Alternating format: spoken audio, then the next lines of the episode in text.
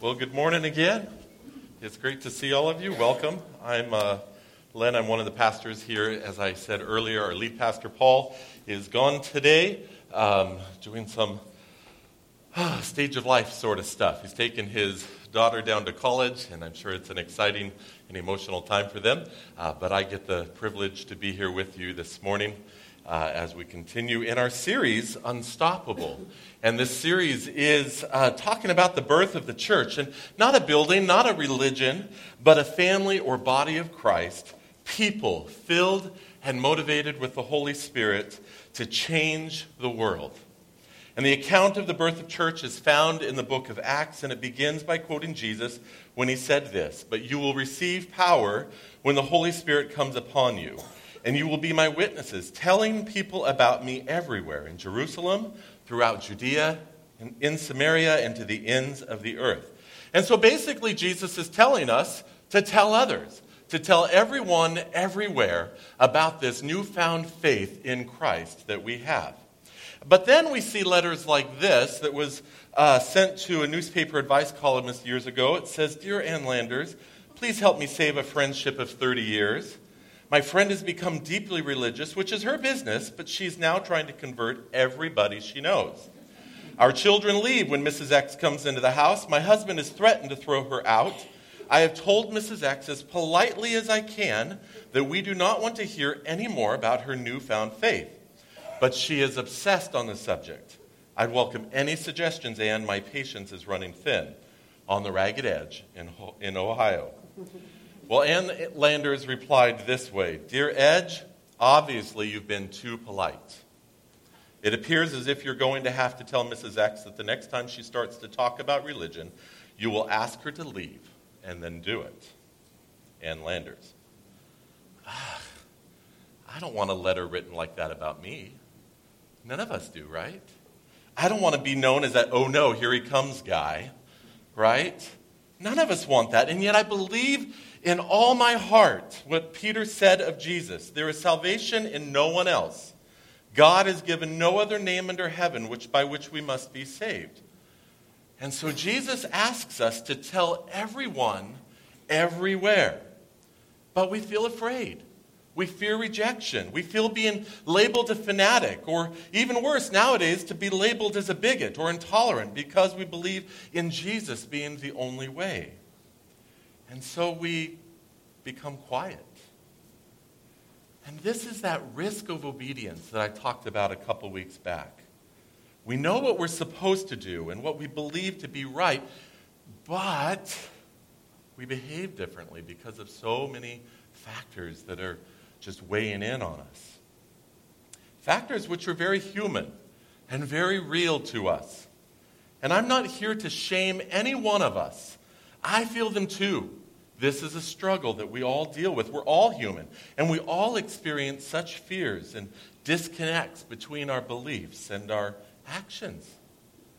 But the journey for us is to move closer to how we're to live according to God's word, his teaching, to take honest and deliberate steps in those areas.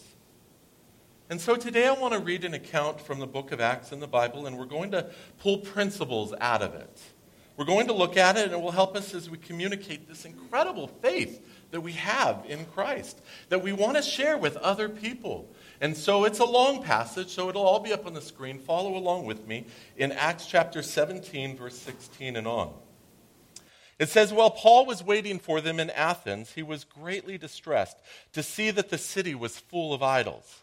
So he reasoned in the synagogue with the Jews and the God fearing Greeks, as well as in the marketplace, day by day with those who happened to be there. A group of Epicurean and Stoic philosophers began to dispute with him. Some of them asked, What is this babbler trying to say? Others remarked, He seems to be advocating foreign gods. They said this because Paul was preaching the good news about Jesus and the resurrection. Then they took him and brought him to a meeting of the Areopagus, where they said to him, May we know what this new teaching is that you were presenting? You're bringing some strange ideas to our ears, and we want to know what they mean. All of the Athenians and the foreigners who lived there spent their time doing nothing but talking about and listening to the latest ideas. Paul then stood up in the meeting of the Areopagus and said, Men of Athens, I see that in every way you are very religious. For as I walked around and looked carefully at your objects of worship, I even found an altar with this inscription To an unknown God. Now, what you worship as something unknown, I'm going to proclaim to you. The God who made the world and everything in it is the Lord of heaven, and earth does not live in temples uh, and he does not live in temples built by hands. And he is not served by human hands as if he needs anything, because he himself gives all men life and breath and everything else. For one man, he made uh, every nation of men, or from one man, he made every nation of men, that they should inhabit the whole earth. And he determined the time set for them and the exact places where they should live. God did this so that men would seek him and perhaps reach out for him and find him, though he is not far from each one of us. For in him we live and move and have our being. As some of your own poets have said, we are his offspring. Therefore, since we are God's offspring, we should not think that the divine being is like gold or silver or stone, an image made by man's design and skill. In the past, God overlooked such ignorance. But now he commands all people everywhere to repent, for he has set a day when he will judge the world with justice by the man he has appointed. He has given proof of this to all men by raising him from the dead. When they heard about the resurrection of the dead, some of them sneered, but others said, We want to hear you again on this subject. And at that, Paul left the council. A few men became followers of Paul and believed. Among them was Dionysius, a member of the Areopagus, also a woman named Damaris, and a number of others. Okay, so Paul is in Athens. And, and what we need to understand is that Athens is kind of like the, the intellectual capital of the world, say Oxford or Harvard or Stanford or something like that, home to guys like Aristotle and Plato. And, and in verse 16, as it starts out, it says that Paul was waiting for them in Athens. He was greatly distressed to see that the city was full of idols. He was distressed. Why? Something was, was going on inside of him, and we want to understand why. And, and so that brings us to our first principle, and that is, is to have a heart for spiritually confused people. Paul didn't say something like, Wow, is hell going to be hot for those guys? No, he didn't go there. His heart was broken and distressed and hurt for them. Paul really cared, really cared about the people. Why? Well, because of what we talked about last week, and that is, is that everyone is eternal. And their eternity matters. You know what? If, if we weren't eternal and eternity didn't matter, you know what? Okay, fine but we are eternal. And our choices that we make in this life have consequences in eternity. And Paul saw that and was distressed that they were spiritually confused and lost. Every person who does not know Christ, who is in our world, is someone whom we are called to love. And I believe that God has placed us in their lives. Which leads us to our next principle enter your world with a mindset to share Christ. It says this So he reasoned in the synagogue with the Jews and the God fearing Greeks, as well as in the marketplace, day by day with those who happened to be there. And okay, first off, it's easy to say, well, Paul, you know, he had a special calling. He was a missionary. He was unique, and, you know, I'm not Paul. No, none of us are Paul, of course not. And he is unique. He did have that. But there is one thing to be certain of all the functions or tasks that God places on our lives, sharing our faith is one that applies to every one of us.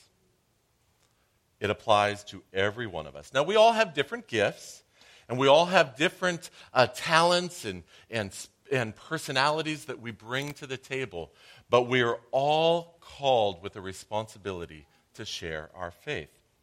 And that's on, honestly, that's kind of odd and difficult because most of us come to our faith with no expectation that we're going to have to do something with it. We come because we have a need. We come because we're broken and we want to be saved and we, we're drawn and attracted to the love of God and Jesus transforming our lives. And then he says, now go tell everyone, right? And so we didn't, we didn't walk in this door of faith expecting that. But Jesus says, now that you've experienced this, do something with it. Share it. Don't keep it to yourself. Use every opportunity to go and share this transformed life that you've experienced with those around you. We're placed in this world to help people know Jesus Christ. And when we say, that's why I'm here, the brain kicks in and we see these opportunities and, and we want to, we need to, we're called to take advantage of those opportunities to share our faith. Do you know the best way to share? Do I know the best way to share? No. I don't know that there is a best way, but I want to know that I know that I need to be a part of it because that's what God has called us to. And so we're going to look at kind of taking that mystery away just to find out how and when and why we share our faith with others. Paul was in the marketplace. He wasn't in some unique place. I mean, he did end up at a council, but it says day by day, it was just where everyday people were. And wherever we're at, every day, our normal daily times and places we go, we should see our purpose in sharing our faith. That's why God puts you with some of the people He has as friends in your life. That's why you're in your neighborhood. And we've talked over this last year that, that you alone are called in that neighborhood to be an example of Christ. That those neighbors, that you're not there by chance. God has placed you in un- unique places in your world to share Christ with people around you.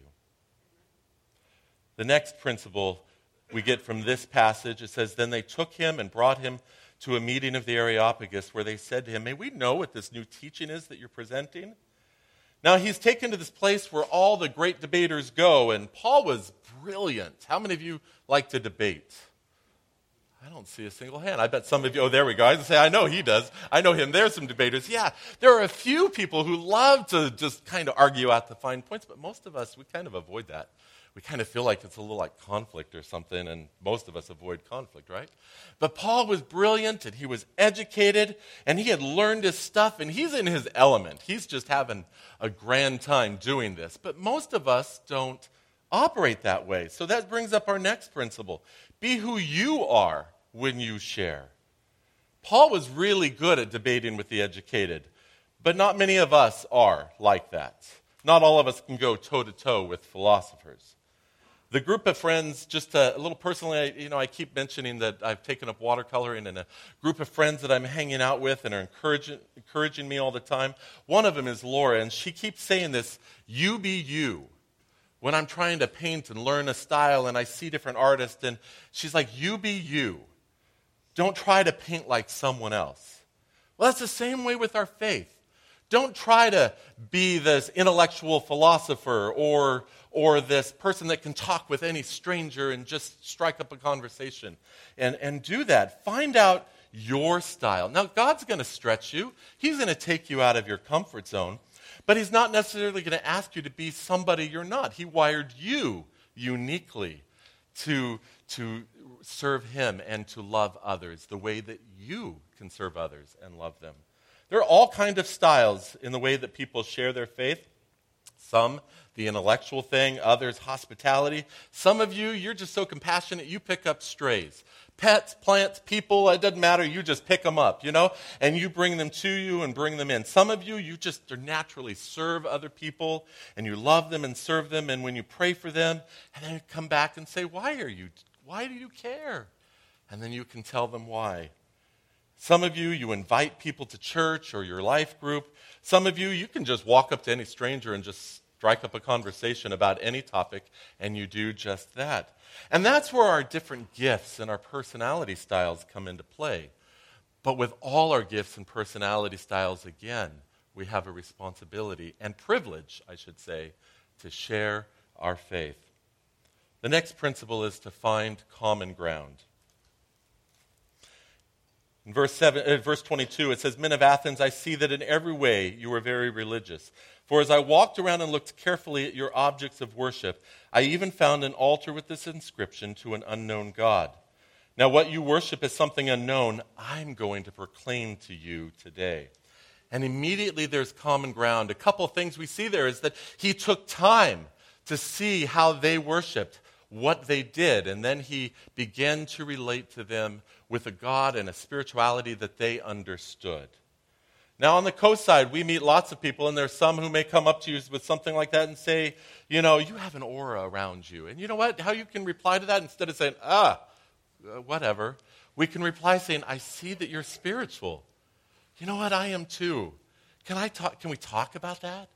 And you begin to build a common ground instead of shunning them because they believe differently. Instead, you honor them for a fact that they're hungry for spiritual things. We build bridges, not uh, create valleys between us. And so we can begin to talk about the benefits of a relationship with God through Jesus. We can ask people, Tell me your faith story. Can I share with you mine? And we begin to have such conversations. There are so many places in our lives that overlap and have common interest with people. Yesterday was the love of dogs. We had the, the dog fair random, odd thing, but you know what? I talked with people, had conversations with people who said, I'd like to come check out this church. We found something common a love for pets. And hopefully it will build into a, a being part of our church family as a result. Build common grounds, love of nature, hobbies, so many other things. And we all have hopes. We all have dreams. We all have a love for family. Let's capitalize on the things that unite us instead of highlight what divides us and focus on bringing Christ into those common areas. And that makes it simpler for people to understand and accept the claims of Christ in their life. The next principle offer reasons why you believe. Now, in verses 23 through 30, 31, Paul gives some really good reasons why he believes, and it's brilliantly done. And it, and it relates to the Athenians where they're at they understand it. Verse 23 says, For as I walked around and looked carefully again, uh, reading this again, it's at your objects of worship. I even found an altar with this inscription to an unknown God. Now, what you worship is something unknown, I'm going to proclaim to you. And, and some of us, the reason we believe uh, is, is our story, what's happened to us right?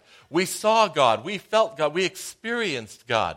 It was perhaps not about all the, the reasons and intellectual arguments. For a lot of us, it's because of our experiences of hopelessness and changed and transformed to hope, or feeling um, broken and finding forgiveness in Christ. And we can share those, our faith stories, what led us to give our life to Christ and, and we should be able to clearly talk about it. It's our story, right? We should be able to share what happened in our lives and why we have become followers of Christ. And if they have questions, don't blow them off. You know, it's just reply, hey, you know what? That's a great question. Usually it, it's something in today's world about evolution or creation or Adam's belly button, you know, something like that. Oh, you guys don't get that. Last night they laughed at that, huh? The, jo- the, the principle being is that he was created a fully adult, so he probably didn't have one, you know? So something to ponder. Don't get too distracted. Come on back now. But, the, but this idea is that there's all these people have questions about faith and wanting to understand what this means. And you know at the heart of what they're asking isn't to get into some debate or argument with you necessarily, is what they're really asking is this thing you believe a whole bunch of myths spun together by some kooks? See, they don't want to be seen as fools. They want to have a level of understanding of what's going on. And we need to have courage and say, maybe, I don't know. I don't know the answer to that question, but I can find out. Because you know what? They're not the first one to have this question that they feel might blow apart Christianity. They're not the first one. All questions have been asked, and all questions have an answer. And we may not know it, but we can find people who do, research together, create a dialogue, and come together on those. And then the last principle is, is to be ready for a response. There are three responses that we see in verses 32 through 34, and let's see if we can find them as we read this. When they heard about the resurrection of the dead, some of them sneered, but others said, We want to hear you again on this subject. And at that, Paul left the council. A few men became followers of Paul and believed. Among them was Dionysius, a member of the Areopagus, also a woman named Damaris, and a number of others. So we see these three responses. And the first one is, is that they sneered, they mocked, they, they rejected it. Others, there was an open door. You know, let's continue to dialogue about this. And then others came to belief uh, right away. And we need to be ready for each one of those, emotionally and, and, uh, and with a conversation. How do we respond with each one of those? And honestly, especially the belief one. Because some of us are just as afraid that someone will accept Christ in a conversation with us as we are that they might reject Christ or us. Because, see, if they reject Christ or us, we can kind of walk away. And we can say, okay, I gave them the option, and we walk away. But if they accept Christ, then a whole new level of fears come in for a lot of us, right? Okay, now what do I say? Uh, am I supposed to pray out loud with them? What do I do? And we don't always know what to do. And, and really, that should be the joyous most wonderful time. And you know what? If they've already said, I think I'm ready to believe, at that point it's kind of done. They've already said, I'm turning my will over to Christ. I want to do this. And so it doesn't have to be some methodical, magical prayer of some kind. It's just an acknowledgement that they want to make Jesus Christ the Lord of their life. And what do you do next? You invite them to your life group because they need to grow, right? They're new believers in Christ. And some of you are saying, oh, wait, I'm not in a life group. Maybe you should start one with them. Because if you have taken the time to invest in a conversation to lead them to faith, then I hope you will take the time to help them grow in their new faith. And so draw them into a group, a community with people that they can grow in their faith in with you. And this is what we're called to do. This is what we're called to do. We really, really are. So I just encourage you to open yourself to see the people that God has called you to. Don't ignore those neighbors. Don't pull into your garage and shut the door before you've taken a time to see who are the people that live next door and across the street from you. Don't, don't just walk through the Safeway and, and, or the New Leaf and see the people at the register or in the aisles and just ignore them. They are, they are people dearly loved by God with an eternity in their midst and part of them. And you just might be the one with the words of life for them. Please open your hearts and minds and spirits to the opportunities that are with you every day and to begin having conversations. As I said a couple weeks ago, it's the risk of obedience, and all change is awkward at first. But you know what? Most of these people that I'm, I'm encouraging you to talk to already love you. You already love them. You're in friendships with them. They are probably very open to hearing from you how you came to choices in your life that you came to. So why be afraid of that? Seriously, why be afraid? Let's share this transforming love of God that we have with those around us. I want to ask the worship team to come forward, and as we get ready to close here, I just want to encourage you. Perhaps you're here today and, and you have yet to make that decision for yourself. And here I'm talking about how you should be sharing your faith. And you're like, wait, I haven't even adopted or embraced this new faith. And I just want to encourage you that maybe you're ready here today to cross that line from one who has been seeking to one who says, I want to believe. You heard Paul's arguments and discussion about why Christ deserves to be served and worshiped and followed. And maybe over the course of weeks and months at this church, you've heard a lot of other reasons. And I just invite you to say, Today's my day. And just accept Christ and follow him. And then do what I also said get in a life group. Get in a place where you can grow and be in community and, and learn more and discover more about your new faith. Let's pray.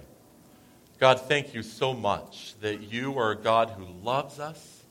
You have offered us grace and forgiveness and salvation. And those are all big words, but really what it means is that we can have peace and hope and, and uh, purpose and meaning, significance in life as we know that our lives are radically transformed and changed to become more like you. And God, I pray that you would just help us in, in that joy of what we've discovered and experienced in you to not ever think that it should be just kept to ourselves. But, uh, but God, to share that with those around us, particularly those that you have placed in our lives that we already have a deep love for, a deep concern for. Help us to share our faith just as naturally as we talk about uh, the latest news that happened this week. Um, God, help us to share our faith um, so matter of factly. Um, because it's the greatest thing, it's the most important thing um, that you have done in our lives. So help us, Lord, to embrace that and hand it out to everybody else around us. In Jesus' name, amen.